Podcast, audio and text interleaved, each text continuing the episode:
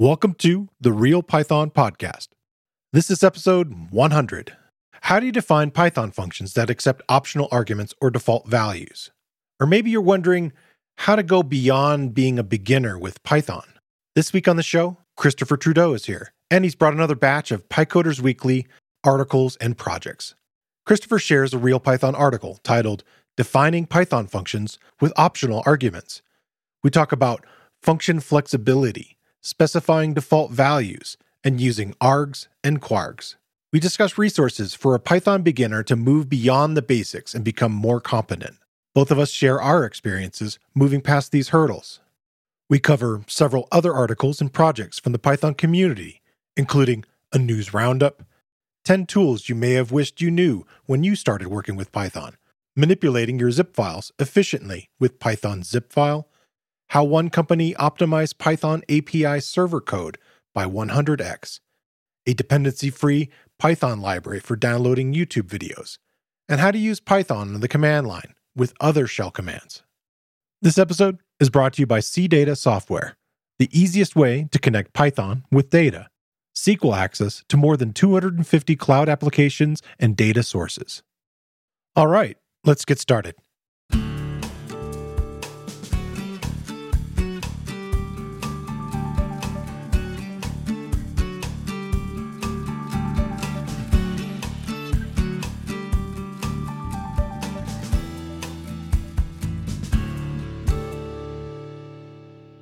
The Real Python Podcast is a weekly conversation about using Python in the real world. My name is Christopher Bailey, your host.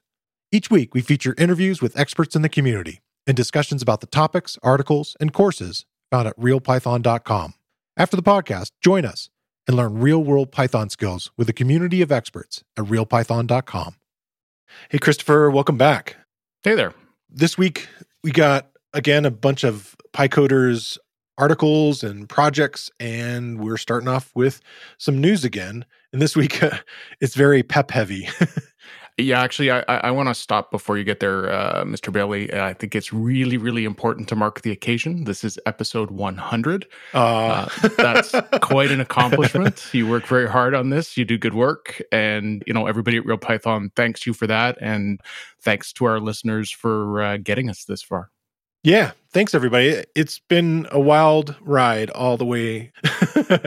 it's been pretty fantastic just watching people be interested in coming on the show and having, you know, I've met so many people virtually now and I don't know, I'm excited to keep going and here's for the next 100. Yeah, that's it's great. It's a real contribution to the community. Thanks. Awesome. All right. So what's uh what's our oh, now we can dive in so now I'll start. Uh, so the first little bit that uh, I'm going to talk about is the Django project, which has been promising for quite some time to reformat their entire code base with Black, has finally done it.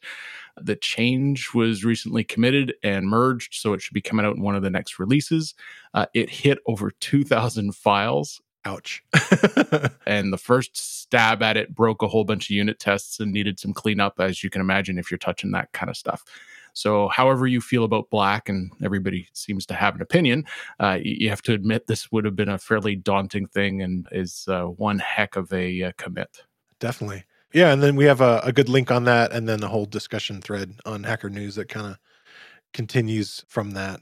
My first story is diving into a set of these PEPs, as I was mentioning before. the first one is about PEP 673, and it's the self type, and it was accepted. The PEP introduces a simple, intuitive way to annotate methods that return an instance of their own class. So it it kind of gets rid of some messy stuff that was involved with if you're eh, doing typing in your Python code and you have created your own classes, you might have had to use something with this thing called type var and it was kind of clunky. This is really clarifying it a lot. And there's a really good Twitter thread by Raymond Hettinger that he describes it. I'll just read a couple of his things. It was always awkward to write a type annotation for methods and re- that return self, an instance of the current class. As of yesterday, typing self was added to make this much easier and more readable. It's a big win. If you're especially with inheritance that's where one of the problems that was there before and all these other kinds of things so again if you're doing typing if that's part of your code base this i think may help you especially if you're doing lots of sort of custom classes and and needing to define things like that Anyway, that's the first of the PEPs. what, what do you got? So PEP 654, it's been getting talked about on the net a fair amount recently. It's been around for a while, but uh, this is exception groups. It has been accepted for a while, but it finally got implemented in the recent Alpha 5 of Python 3.11. So this has got people talking about it again. This PEP is all about exception management and the ability to create groups of exceptions. So if you're like me, your first question might be, and why would you want to do that? So there's a couple different cases. Uh, the first is if you've got code that does retries. And if you fail the first time and then it retries and it fails for a different reason the second time, the grouping allows you to raise both of those exceptions. Okay. A second similar case is uh, there's this feature that I didn't even know existed is you can register a function to get called when you exit. And of course, because you might be exiting because of an exception, the exception handler itself might throw an exception. So again, this is one of those let's show all of the exceptions possible in that case. Yeah. Third case is sort of a tooling case. The example they give in the PEP is a situation where you've got an automatic bug reduction tool. I didn't know these things existed. I had to go do some reading. And essentially, it can find several things wrong with a line, and you want to kind of show all of that at the same time. So, again, this is that similar idea of sort of grouping these things together.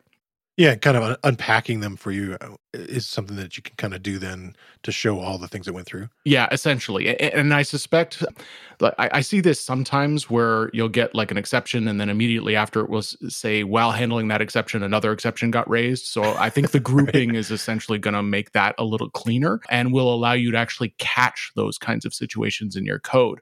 So there's going to be a syntax change and a new addition, which is except with a little asterisk beside it. And that allows you to specify a tuple. So we're going to catch these exceptions together. Yeah. I think that's going to be really helpful. Like you said, bug tracking and figuring out kind of what's going on. You know python's gotten to the point where a lot of these kinds of features you know uh, the, the new type pieces or you know walrus operators or things like that where you sort of like oh you know who's going to use that? But the flip side of it is there are these edge cases where this stuff makes it a lot easier. So yeah maybe 90% of us aren't going to use those edge cases but cleaning the language up into these places and making that edge case handling can be useful. Yeah definitely. So kind of continuing the theme of peps there's an article by martin heinz that kind of wraps up a whole group of them. I think it's like maybe 10 of them. It has a couple of the aforementioned ones, the ones we just talked about. It dives in and gives explanations of them uh, and then has links to all of them. So if you kind of want to just keep an eye on what is happening coming up in the upcoming Python releases, this is a good way to do that. I'll just mention a couple quick ones. There's a, there's a, he kind of categorizes them. Syntax changes is the first category PEP 671 is for late bound function argument details. The aforementioned 654 is grouped into that. There's a typing bunch of them that the one that I mentioned, 673, but then there's a 675, which is for arbitrary literal strings, which may be helpful for avoiding injection attacks and uh, working with like f strings and stuff like that. And then a whole set of debugging ones 669 678 and 657 and then one that he calls uh, quality of life changes uh, 680 which is adding support for parsing the toml format which i kind of talked a little bit with brett cannon about and yeah so it's just a really good resource kind of gathering this whole group together and i you know I, feel like it really fits into that kind of news category like what is happening with the language? Well there is a lot happening with peps and a lot of uh, discussion going on and if you haven't read them before, this is a, a good time to kind of dive in and, and, learn a little more about what's happening in the future for the language. Yeah, that, that F string ones is fairly important. I think the the recent fiasco with the log4j problems, which you know, w- w- all us arrogant Python programmers are sitting on the sideline trying not to laugh at the Java folks. Well, uh, we we have the same problems in some cases, yeah. and yeah. and so I think everyone's become a little more paranoid about some of that kind of stuff and is starting to re-examine how we use some of those parts. Yeah And I just came across something today that those TOML pieces have actually been included into 311. They were committed recently. So, uh, oh, cool. Spoiler alert, that's showing up in uh, this week's newsletter. Yeah. So that dives us into our main sort of topic area. And you were starting with a real Python one. Yes, I am. The first topic I'm going to talk about is both an article and a course called Defining Python Functions with Optional Arguments. So the articles by uh, Stephen Gruppetta and the courses by Darren Jones. Course is about 34 minutes long, so it's nice and concise. I should get Darren to give me brevity lessons. Very few of my courses are ever that precise, and I have a tendency to go off on tangents, kind of like I'm doing now. So if you've written a function before, uh, you've written it with required parameters. That's kind of the first thing you always get taught, right? So you do your little def statement and it has some arguments. Yeah. Well, it turns out you can make some of those arguments optional by providing a default, and you do this by adding equals value to the argument. So if I have a function that adds an item to a shopping cart that takes two parameters, the first being the name of the item and the second the quantity, you can specify in the declaration quantity equals one. And if you don't provide the quantity, then it gets defaulted to one. So that's your first kind of optional argument. Yeah the article and the course also get into how this can be a little dangerous. So Python has a bit of a weirdness when it comes to these defaults. Everything in Python is an object and objects have to be created. So the question is if you provide a object as one of these defaults, when does it get created? It turns out it gets created at the definition of the function, not at the calling step, which might not be intuitive to people. And this can be a little dangerous. If you give something like an empty list, which of course is an object, as your default, your argument will be pointing to a specific list that gets declared when the function gets declared.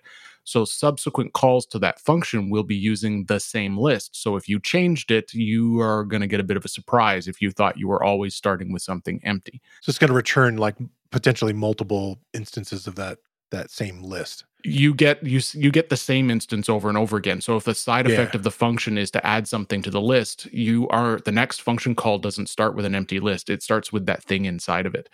So this this can be a little bit dangerous and generally it's recommended that you only ever use immutable data types as defaults, so strings, numbers, booleans, and that kind of thing if you want to do something like use a list, what you do is you set the value to none and then put a line in your code that says if that value is none, use an empty list. And that way you don't have the mutable thing inside of the optional declaration. Cool. So, in addition to that, you can also use, you may have seen the args and keyword args concepts as I like to pronounce them, args and quargs. Quargs? yeah. Let me start off with args. Uh, you can specify it by putting a single asterisk in front of it. You can actually name it whatever you like, but everybody uses uh, asterisk args. Uh, so that's ARGS if you haven't seen it before. This then gets populated as an iterable containing all the arguments that get passed in. So if you were writing a function, say, that summed up a bunch of numbers, you could declare that function to just take star args. And then inside of the function, you can loop through each of the items in args and sum them up and return them. Uh, so by contrast, so args is really kind of a list. Keyword args or KWArgs is a dictionary and it takes two asterisks. And like args, it can be named anything. And like args, you should stick with what everybody names it.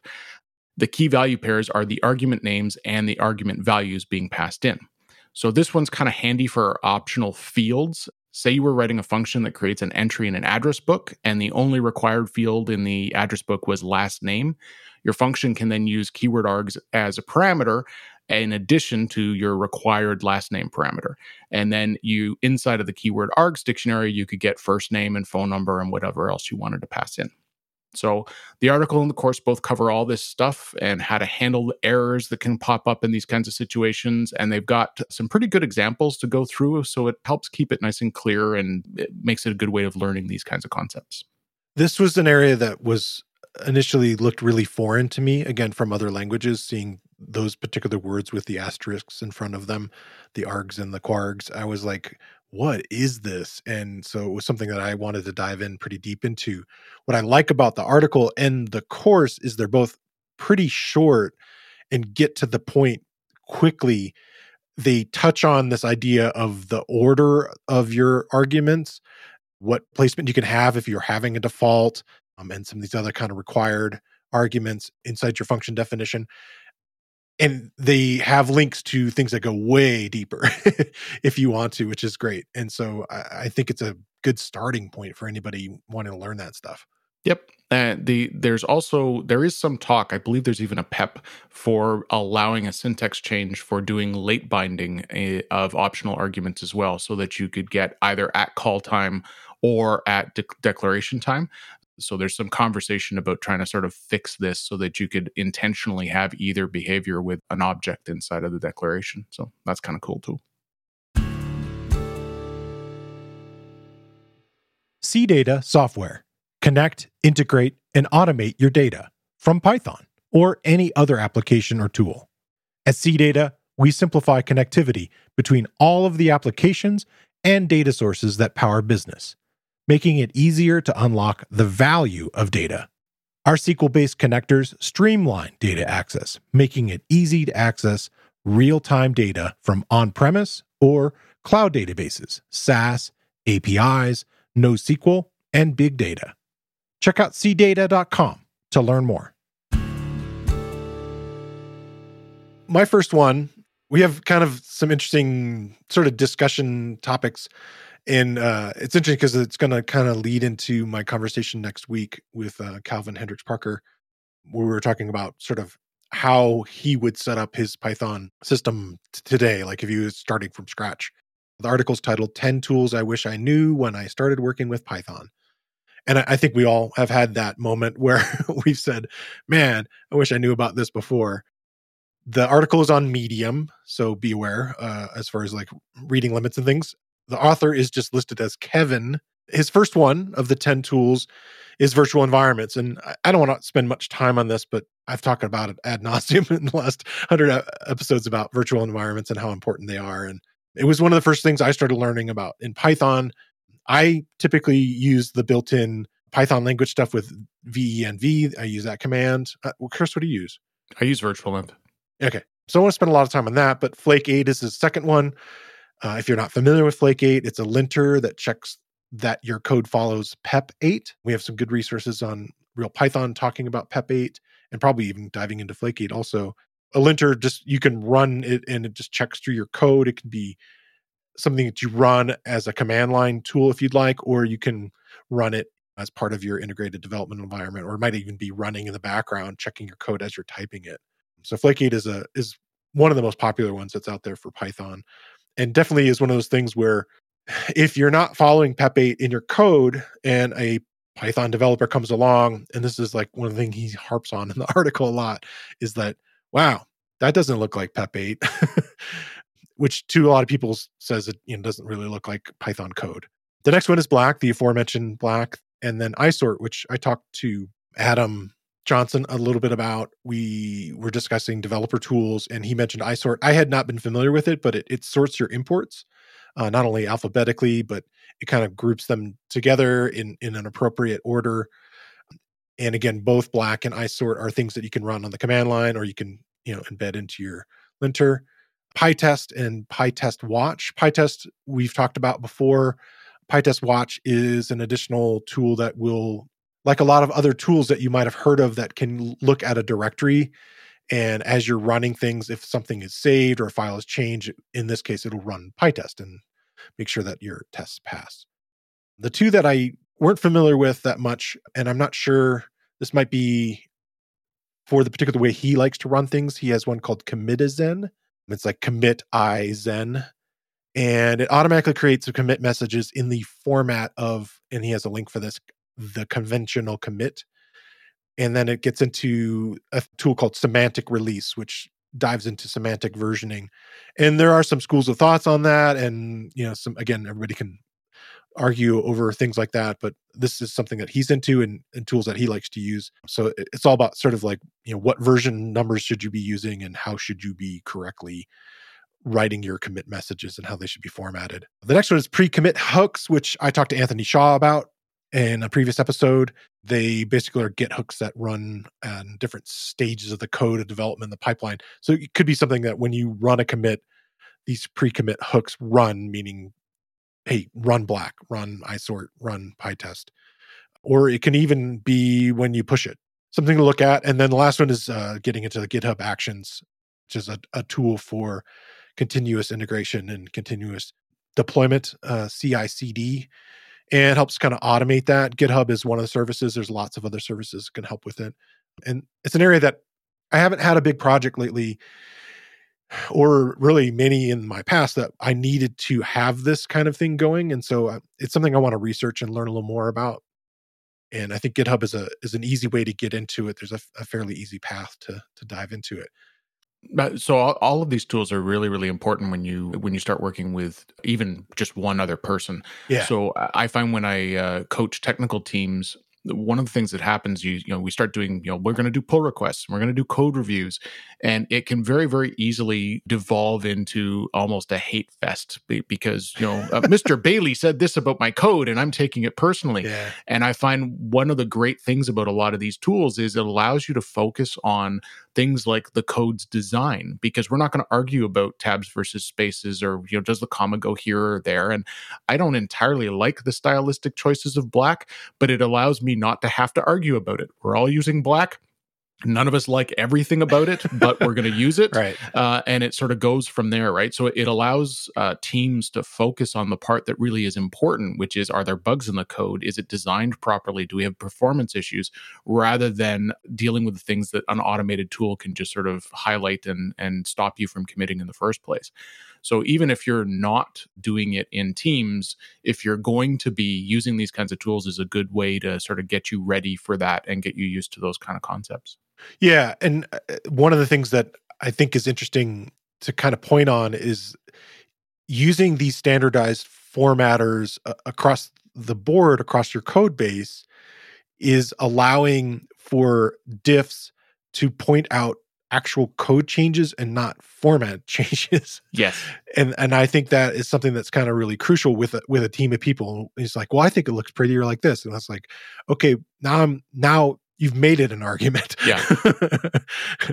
well, I, I know back in the old days of uh, you know Java programming, where uh, you know I was using spaces, somebody else was using tabs, and their editor would do it automatically, and my editor would do it automatically. And every single time one of us committed to a file, it looked like the entire file had changed. Yeah. Even though there was like a one line change, right? So these kinds of things deal with a lot of that kind of stuff. Yeah, and so what I was going to mention is uh, I kind of go into this much further next week with Calvin. Uh, he talks about a tool called PipX, P I P X, and it allows you to set up several of these tools that we're talking about as, uh, that are Python command line interface tools pretty easily in your environment to not only add them or remove them. If they're tools that you need to add to a computer that you're using, this uh, PipX is a great tool to kind of like say, okay, I want to add all these little things that I want to be able to run and and check my code and make sure that it's following formats. And he talks about some other tools for synchronizing, you know, kind of your tool set and your preferences across. Or it could be for a team, you know, like you want your team to all be set up the same. So these are kind of interesting things. I think that might be, you know, something to add to the title of this. It's like things I wish I knew when I, I started working with a team in Python. Yeah, I also just want to give out a quick shout out to PyFlakes, which is my preference over Flake 8. It's slightly more forgiving. So, oh, okay. Yeah, it uh, does a lot of the same things, but doesn't go completely hardcore with the PEP 8. And I find it a, a nice little compromise myself. Nice. So, what do you got next? So, next up is an article called How We Optimized Python API Server Code 100x. This is a bit of a deep dive. This is by Vadim Markovtsev, which I'm probably mispronouncing. My apologies. He's a machine learning guy, and the article talks about all the different things that he and his team have done uh, to get performance improvements in their application. The application itself does data analysis on server data. So they get stuff from GitHub and Jira, and then they munge it and build reports and all that kind of thing. Uh, and if it's fairly data intensive, and this is where you know performance can become important. So he starts out by talking about a couple different things that contribute to how how long a program can take to execute. And that's the difference between things that are CPU bound. So that's you're doing some crunchy comp- computation that takes a while. And then the second is something being IO wait, which is the CPU waiting on the network or the hard drive or something else that's significantly slower than the CPU. So coroutines in Python allow you to do IO bound parallelism. So if you've got a function that's waiting on IO, it essentially switches out to another function. And this can give you a lot of speed up if you've got a whole bunch of functions that are IO bound. It will give you no speed up whatsoever if you've got a bunch of CPU bound functions. And in fact, it can even make your code worse. You have to know the differences in your code and what can apply and what can't apply. It turns out that one of the key calls in managing coroutines is, is something called async IO gather. And it's what sort of gets all the coroutines and runs them. And it turns out that it sets up the coroutines and runs them in the order you give them in. And this can actually impact your overall runtime.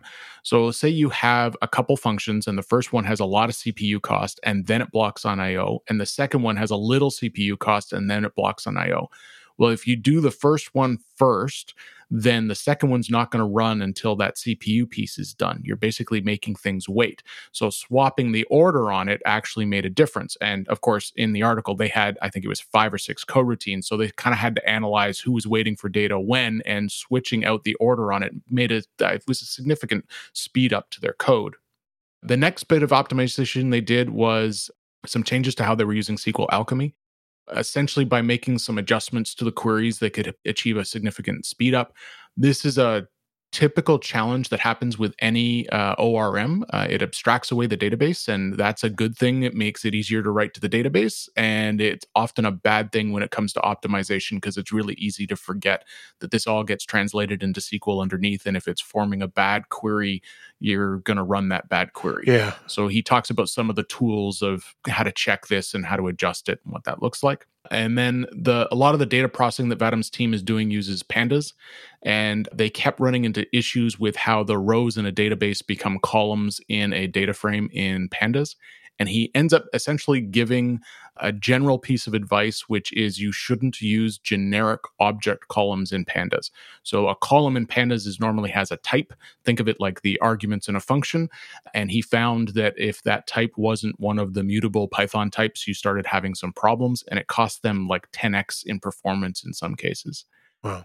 And then along similar lines, they also found that pandas isn't as efficient as NumPy. So there were some cases where they moved from using data frames to raw NumPy arrays, and that made a big difference. And the last one I'm going to talk about, and I don't go into a lot of details here, but I thought it was kind of clever. They moved a whole bunch of their tuple manipulation into a C library as a plugin. And the reason this had a big difference was essentially inside of a CPython plugin, you can control how the GIL is used. And by doing that, they basically are allowed to lock it once, do all the code changes, do all the calculations, and then unlock it. Whereas when they were doing it up at the Python level, the GIL was getting in their way. So articles like this are sometimes hard to read because they're they've got all sorts of implementation specific stuff in it. But I I love this stuff. I, I find it really educational, even if I'm not understanding all of it. Uh, just because it tells you what worked for them, how they went through it, like their logic of how they tried to get this and how they got different speed ups. And I find that very very educational and uh, something to kind of keep in mind when I'm writing my own code one key part of it and you know the, the, mantra of optimization is don't do it prematurely. Write your code measure your code and then figure out what to optimize because anytime you guess first you're going to get it wrong and you're going to waste a whole bunch of time so. Yeah this uh, this is great. I'm trying to think of the term for once a project has gone all the way through and you uh, have said okay let's report on the end of it and um, what went went wrong was a postmortem. A postmortem, yeah. So this feels like a bit of that where you're able to kind of dig through not only the story of like what was happening there, but like he's really surfacing a great set of like tools and and little resources. There's some cool graphics in here to kind of indicate like like you were talking about those SQL queries and where that stuff kind of gets mixed up, and again, how SQL Alchemy might get turned into odd SQL code that is inefficient. It's great. It's a really awesome post mortem for that project. Plus, it's such a successful uh, upgrade 100 times performance. Oh, yeah. So, they actually did it even further because the Python part's the only part of it. And by optimizing Python and a couple of the other languages they use throughout their pipeline, they got close to a thousand times speed up overall. Wow, cool. It can make a really big difference. Uh, the the, th- the, other thing I kind of like about these kinds of articles is uh, like, even if I don't like, I don't do a lot of things in NumPy. So it's kind of interesting, but that's all. I don't because I don't work there. But because there's five or six different concepts talked about in here, it's going to overlap with some of the code you do. Yeah. And like I don't use SQL Alchemy, but the same problems apply to the Django ORM. So seeing what kind of challenges they had and how they fixed it, you know, makes me a better Django programmer, even though I'm not, you know, a SQL Alchemy person. Yeah. Awesome. My next one is a real Python one, and it's from Leodanis Pozo Ramos. And he has been on a roll. he has four full length articles just for the, the month of February, which is pretty incredible. And in this particular one, it is a guided tutorial taking you through Python's zip file. The subtitle is Manipulate Your Zip Files Efficiently. Zip files are extremely common. There were lots of different standards when I was getting going in computers and zip was always there and kind of just kept moving along and has remained one of these things that it, it has also become a standard and he goes into this a little bit that it's used behind the scenes for like the office files where you see the doc with a x at the end. Those are actually zipped unbeknownst to a lot of people. They're little archives of stuff becoming a what might be termed a container file. And he mentions a couple other that i didn't know an epub file was that but there are a few other ones that he mentions there. If you're not familiar with zip, generally they reduce the file size, which is going to improve your transfer speed over networks. It allows you to group a bunch of files together to kind of deliver things, bundling all your code into a single archive for maybe distribution. And then uh, you can also secure your zip file uh, using encryption. There's also ways that you can guarantee the integrity which is great. So zip files are, are very handy. So it might be useful for you to manipulate them in Python. And this is a deep dive, really going really far into all the different types of things you can do. It, it goes into even specific compression algorithms. It starts with just opening and reading and writing the different files. The zip file module, you'll find this thing called a zip file class, and the class is works a lot like open um, if you've used that before inside of a context manager. And uh, a lot of the commands are kind of formatted the same. There's a whole ton of great code examples and files to kind of have you play with so you can kind of move along with it if you want. He gets into creating and populating and extracting your own zip files and then exploring extra classes from zip file. Last but not least you can do some basic command line interface stuff, CLI stuff with zip file, uh, just typing python m zip file and then running a lot of the commands just straight from a from the command line if you like. So yeah, again, another deep dive into a particular topic. And I think it's a it'll be a useful resource for anybody wanting to manipulate files and especially zip archives in Python. Batteries included. Yeah. Everything's in that standard library. Yeah, yeah, exactly. This week, I want to shine a spotlight on another Real Python video course. We covered it as one of the topics for this episode. It's titled Defining Python Functions with Optional Arguments. The video course is based on an article by Stephen Gruppetta. And in the course, Darren Jones takes you through how to distinguish between parameters and arguments how to define functions with optional arguments and default parameter values, how to define using args and KW args or keyword arguments, how to deal with error messages about optional arguments, and much more. Mastering optional arguments will help you to define Python functions that are more powerful and much more flexible. And like most of the video courses on RealPython, the course is broken into easily consumable sections, and you get code examples for the techniques shown. Plus, all courses have a transcript including closed captions. Check out the video course. You can find a link in the show notes, or you can find it using the search tool on realpython.com. And then the next thing we wanted to kind of get into is not per se an article, but kind of a discussion point for us. It, it's a uh, Hacker News thing that you found. Yep, we're going to get all meta here. We're going to have a discussion about a discussion. So, yeah, there's a, a, interesting conversation going on at uh, Hacker News. The user Surds proposed the question, "How do I go from being a beginner to being competent in Python?" There's a lot of good little bits of feedback in there. So if, if, folks are sort of starting along their journey or midway through their journey and want to see different references for getting better, reading through the discussion is uh, definitely provides some value. A couple key points that got mentioned several times by different contributors: the books Python Distilled by Dave Beazley and Fluent Python by Luciano uh, Ramalho and the other one, which I hadn't seen before, was uh, there's a YouTube channel called Arjan Codes, and he's got a bunch of decent Python stuff in there as well. I haven't checked out that one, the Arjan Codes one. I've, I've been meaning to, but it seems to be an, a very popular YouTube channel. Yeah. Uh, so in the in the spirit of the discussion, I'm curious. Uh, you know, how did you go from a beginner to being competent, or is that presumptuous? Are you competent yet? Uh, how's the journey going?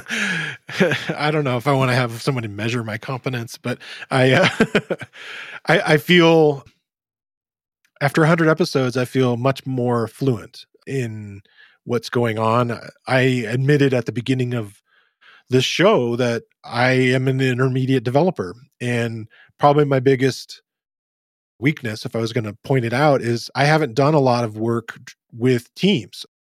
In, with Python projects, I was really developing a lot of tools that were, you know, kind of solo things that I was sharing with the team, but they were, you know, sort of implementing and using them. And, and so it's kind of more like a small business kind of approach of things as opposed to like a, a large group organization and, and working with a team. So that's an area that I want to focus on more. And that article from earlier, I think might help me some. But when I got into this, and I mentioned this pretty deeply with my conversation with Michael Kennedy early on in the show. I said I use podcasts as a form of immersion. So I was listening to his show and I didn't understand a lot of things they were talking about. Very often they didn't slow down to sort of tell me what that acronym was that just flew by. But I would hear the language, I would hear the ways they would kind of tie things together in the same way you learn, you know, a foreign language. In my case, the foreign language with Python. I came from a lot of uh, bespoke kind of languages. I'd worked in Access and I'd worked in Swift. I'd played with the most programming. I had done a little bit in C. Um, I'd done uh, C and Fortran in school a very long time ago, and then I spent a lot of time hacking away in SQL and building tools in there and that's probably the the real trial by fire moment that got me really into programming again. And so then when a job came up that said, "Hey, you want to do Python?" I said, "Okay, uh, let me immerse myself." And so, like I said, I did the podcast. I looked at a few books. At the time, I went through a Flask tutorial uh, by Miguel Grinberg, which is really great. I've mentioned it before. It's like the called the Mega Flask tutorial, and I built that tool. That was very helpful. And then I looked at Real Python a lot. I got a lot of resources from there. Along with the books and the websites, I was able to get the gig. I, I did like a real basic coding interview kind of thing, and and I did some stuff in, in Jupyter notebooks for them too. And I guess I passed. They hired me, and at that point, I had work to do, which is great because then I really could apply it. And that has always been kind of my way of learning. Is I, I need something to do. I I have a personality type where I really want to help others and I don't always think about my own like personal projects or or uh whatever you want to think of in in sort of coding prowess.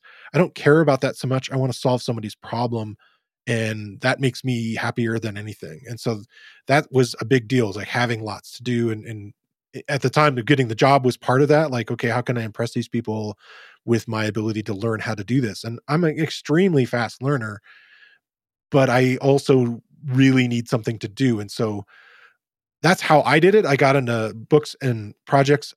How did you start with python?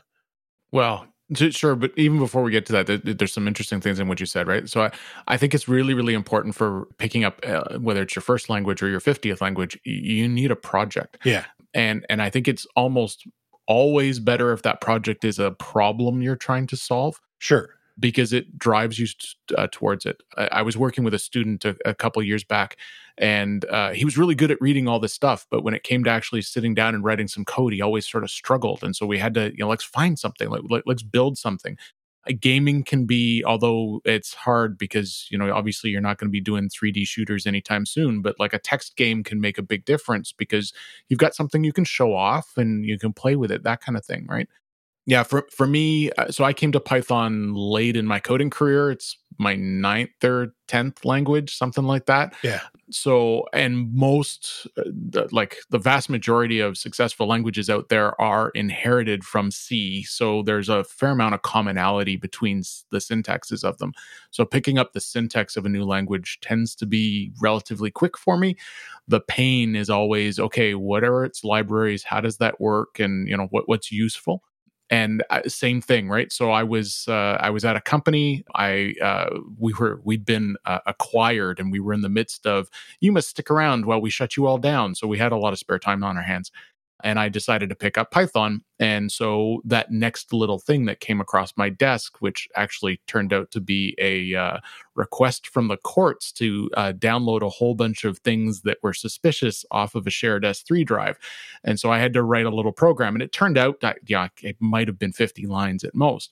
But having that as a way of, okay, I've got my Python manual open uh, on one screen and I've got the project I'm trying to do on the other uh, helps you sort of get into it. Yeah. And then, of course, you know, for me, there was also bugging the heck, heck out of Jarrett. So, uh, Jarrett, if you're listening, thank you for being patient. Thanks, Jarrett. exactly. Yeah, and then uh, I think I've mentioned this also. Like I, I knew I wanted to learn more. You know, I had been a teacher in the past, and teaching something makes you really, really learn something because you have to feel confident enough in what you're explaining. Yep. And when this opportunity to do video courses for Real Python came up, I was like, oh yeah. And that really, I think, has helped me get to this next level. If I was going to think about what I was going to do now, I really like Luciano's book.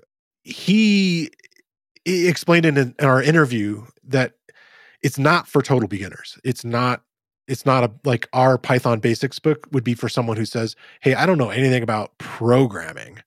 And I've heard Python is the thing. So you're like, you know, an office worker who is thinking about getting into programming. I think that that book is awesome for that. But this is for maybe somebody who comes across who can grok understand the language concepts and and the syntax he dives right into the first and second chapter into like the data models and special methods. and so it's like, okay, how is Python working?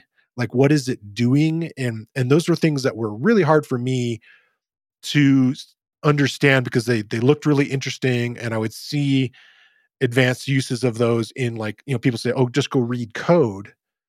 And the problem is a lot of that stuff when you're just just reading code is using you know pretty advanced techniques often and that for me again it was like decorators and the args and kwargs we mentioned earlier um, things that just look kind of foreign for somebody who's maybe been using other tools before that are maybe specific in this in this way and you need to know how they're functioning.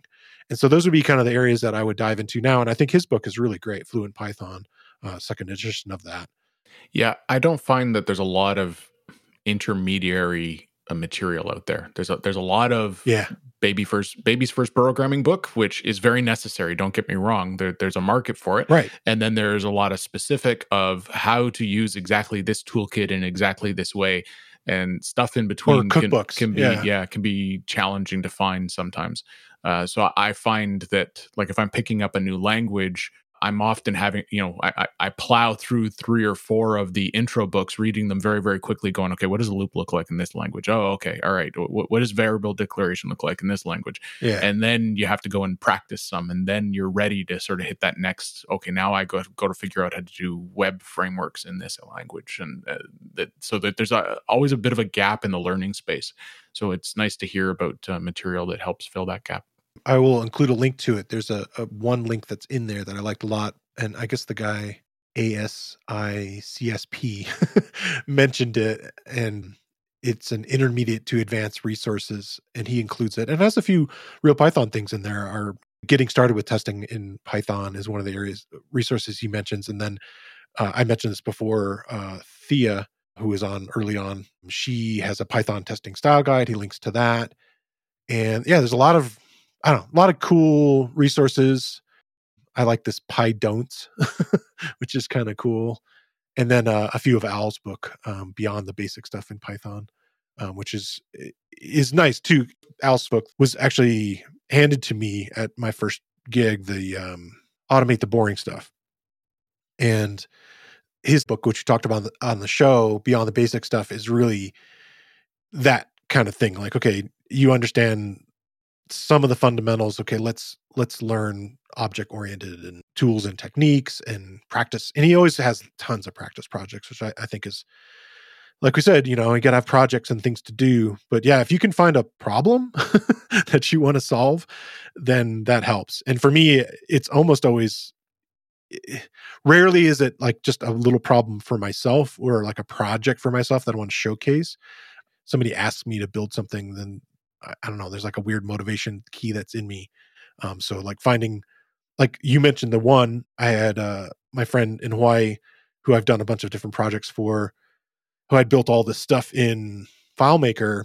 He came to me later and said, I need all these documents from the site because they're going to shut the site down. Oh my God. And they're like, I don't know, hundreds and hundreds of these PDFs. And so I was like, okay, this is a perfect project for you know me to build something. So I built like, you know, a script that would just crawl through and grab all these PDFs for him. It was a fun project to to learn that technique and that that syntax and yeah it's a good it's a good discussion and I, am sure this stuff will come up again but it's it's always kind of fun to talk about paths and how to continue growing in the language.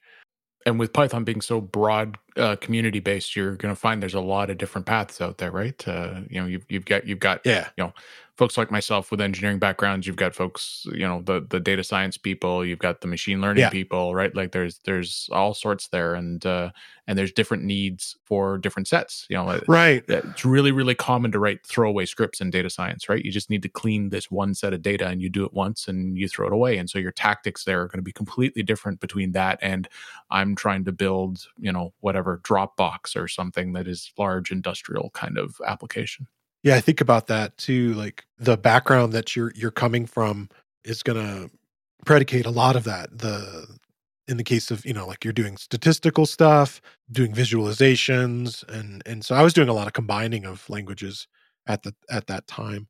Just even just learning how to harness the libraries that are out there and that, that's another reason that I, I wanted I listened to podcasts at the time because it was like a way for me to well, what are people using? What is common out there?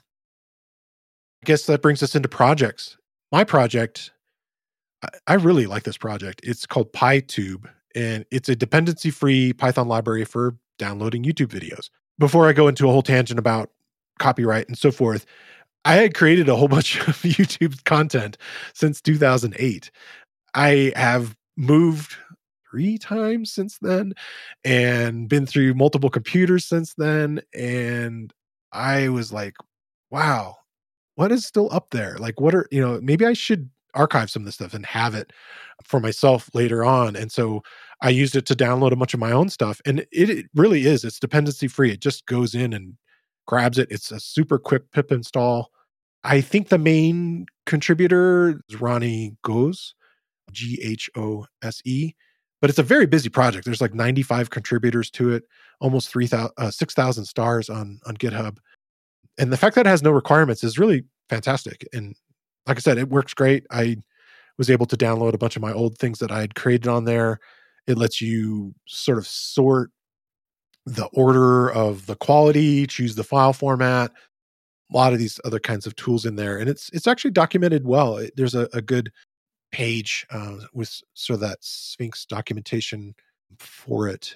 Uh, if you need to download some specific YouTube stuff, like in my case, it was my own work, it, it's a nice tool. And, and I think we kind of discussed this a little bit before we started. There, there are other tools out there, and it is a moving target. So the fact that it's maintained, I think, is going to be helpful for people that maybe need that resource or or and sometimes it's like I need it as an offline thing. Like I want to watch a bunch of conference videos and I'm traveling or something.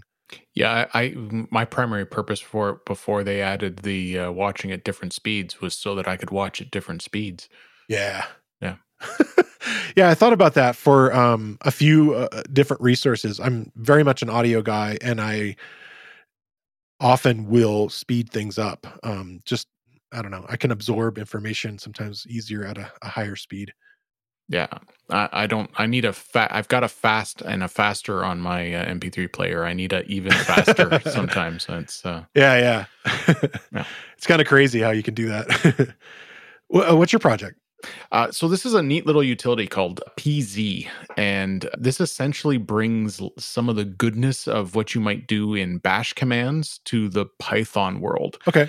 So if you're used to doing things like cut or sort or unique or awk, and like me you know they're there but you don't use them very often and so you're always going back and going how does this work and you're looking things up in the in the the man page but you're a python person you're like this would be three lines of python code but then i have to do all this extra stuff to get it going PZ essentially gives you that. So you use it on the command line and you can pipe, uh, it, it, interacts with the command line pipe just like bash commands do. So anywhere where a little, and you give it like a little snippet of Python and it runs that little snippet on the stuff that comes through the data pipe. So say that you wanted all the files in a directory but you wanted them all capitalized. Okay. So ls gives you all the files in the directory. So you go ls pipe pz, and then you give it s dot upper, and s dot upper says for each line that ls spits out, treat it as a string, and because it's a string, you can call the upper function on it, and so it returns out each one of the file names in all uppercase.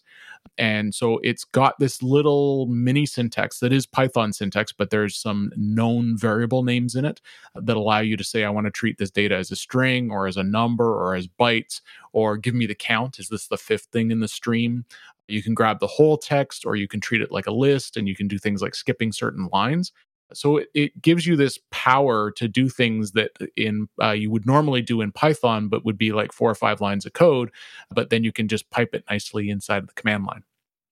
Yeah, I could see me using that oh, um, for like changing the names of file extensions and things like yes, that. Yeah, it's cool. Exactly. It's exactly right. And the only downside of it is, of course, it's Python and the startup cost of the interpreter is a little expensive. Okay. So you'll find that if you start piping things through PZ, it has to actually start the Python interpreter underneath. So, you know, if if you uh, if you try to do PZ instead of say cut, you're going to find that the PZ is going to be a lot a uh, lot slower. Yeah. But if you're doing a lot of uh, mucking around with data or whatever, it's it's not like it's super slow. It's just you notice the difference because you're you are actually starting a Python program. Yeah, cool. That that sounds really handy. I mean, as you learn the syntax of of you know several languages, you become more comfortable with them, and it's like, well, I don't want to have to go out and like learn all these like shell commands like down to that level. Uh, it's stuff that just seeps out of my brain, you know, after a while. Like, uh, yeah, yep. So it, yeah, it, it, well, if you're not using it, you lose it, right? Yeah, totally. Christopher, thanks so much for sharing this hundredth episode with me. It's been really cool talking with you again. Always a pleasure.